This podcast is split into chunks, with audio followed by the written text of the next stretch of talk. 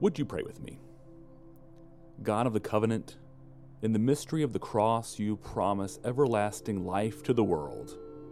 Gather all people into your arms and shelter us with your mercy, that we may rejoice in the life we share in your Son, Jesus Christ, our Savior and Lord, who lives and reigns with you in the Holy Spirit, one God now and forever. Amen.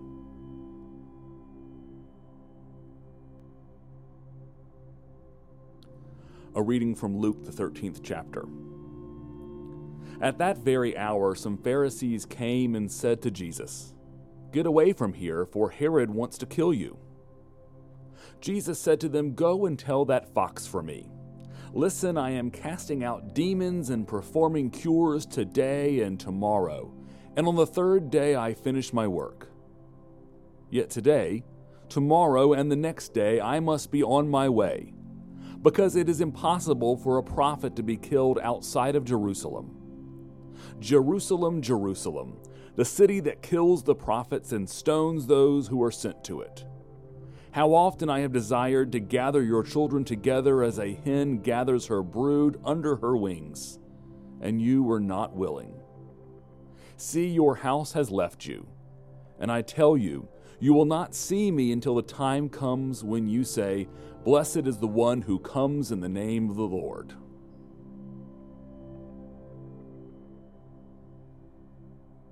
There's a lot in these five little verses. But right out of the gate, I'd like to reflect with you on the Pharisees. If you've spent any time in the Gospels at all, then you are undoubtedly aware of them. Chances are you may have a poor picture of them in your head. They always seem to be the opponents of Jesus. They plot and try to trip him up. There's, there's something of the boogeymen of the Gospels. Now, while they certainly do their fair share of opposition and plotting against Jesus, we may not be appreciating the fullest possible picture of them.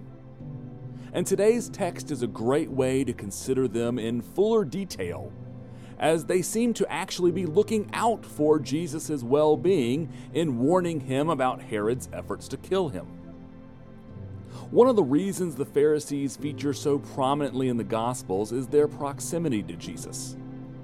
Simply put, of all the groups of people in Israel at the time of Jesus priests and scribes, Pharisees, zealots, Romans, and others it was the Pharisees that were the most like Jesus.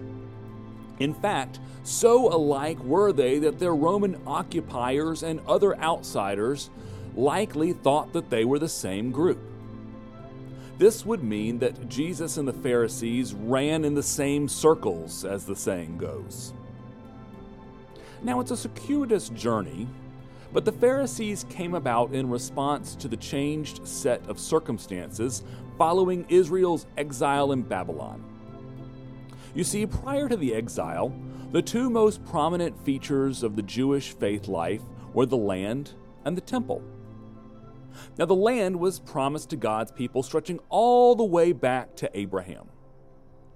It's a land said to be flowing with milk and honey, and it was a very physical way of knowing that God was with you. If you found yourself in doubt, simply stomp your feet on the ground, and there it would remind you of God's promise. In like manner, the temple evolved out of the tabernacle God's people wandered with through the wilderness for 40 years. There, their sacrifices were made, and there they could be in the very presence of God.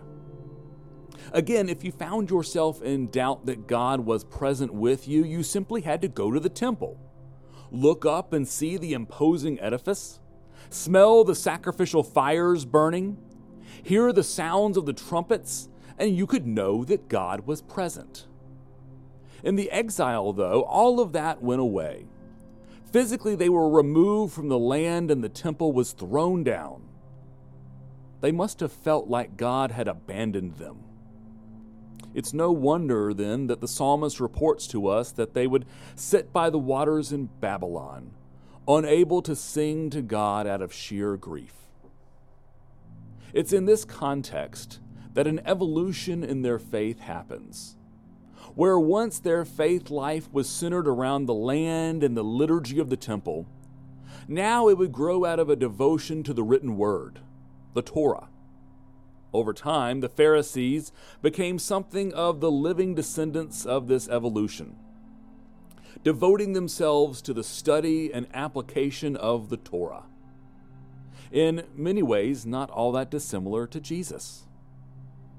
As a result, they wrestled with how to live a life of faithful obedience to God in challenging times and places.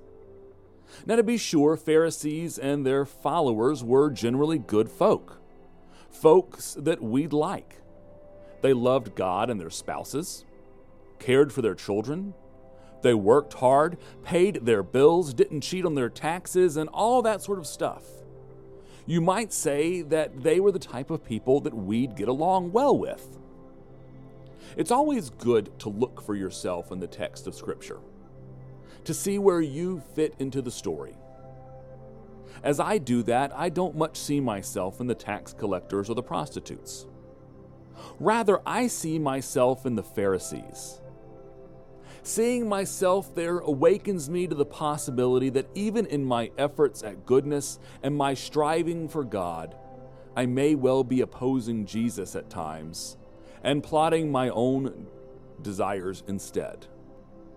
While it's certainly uncomfortable for me, it also opens up new possibilities for me to consider in my reading and in my growth.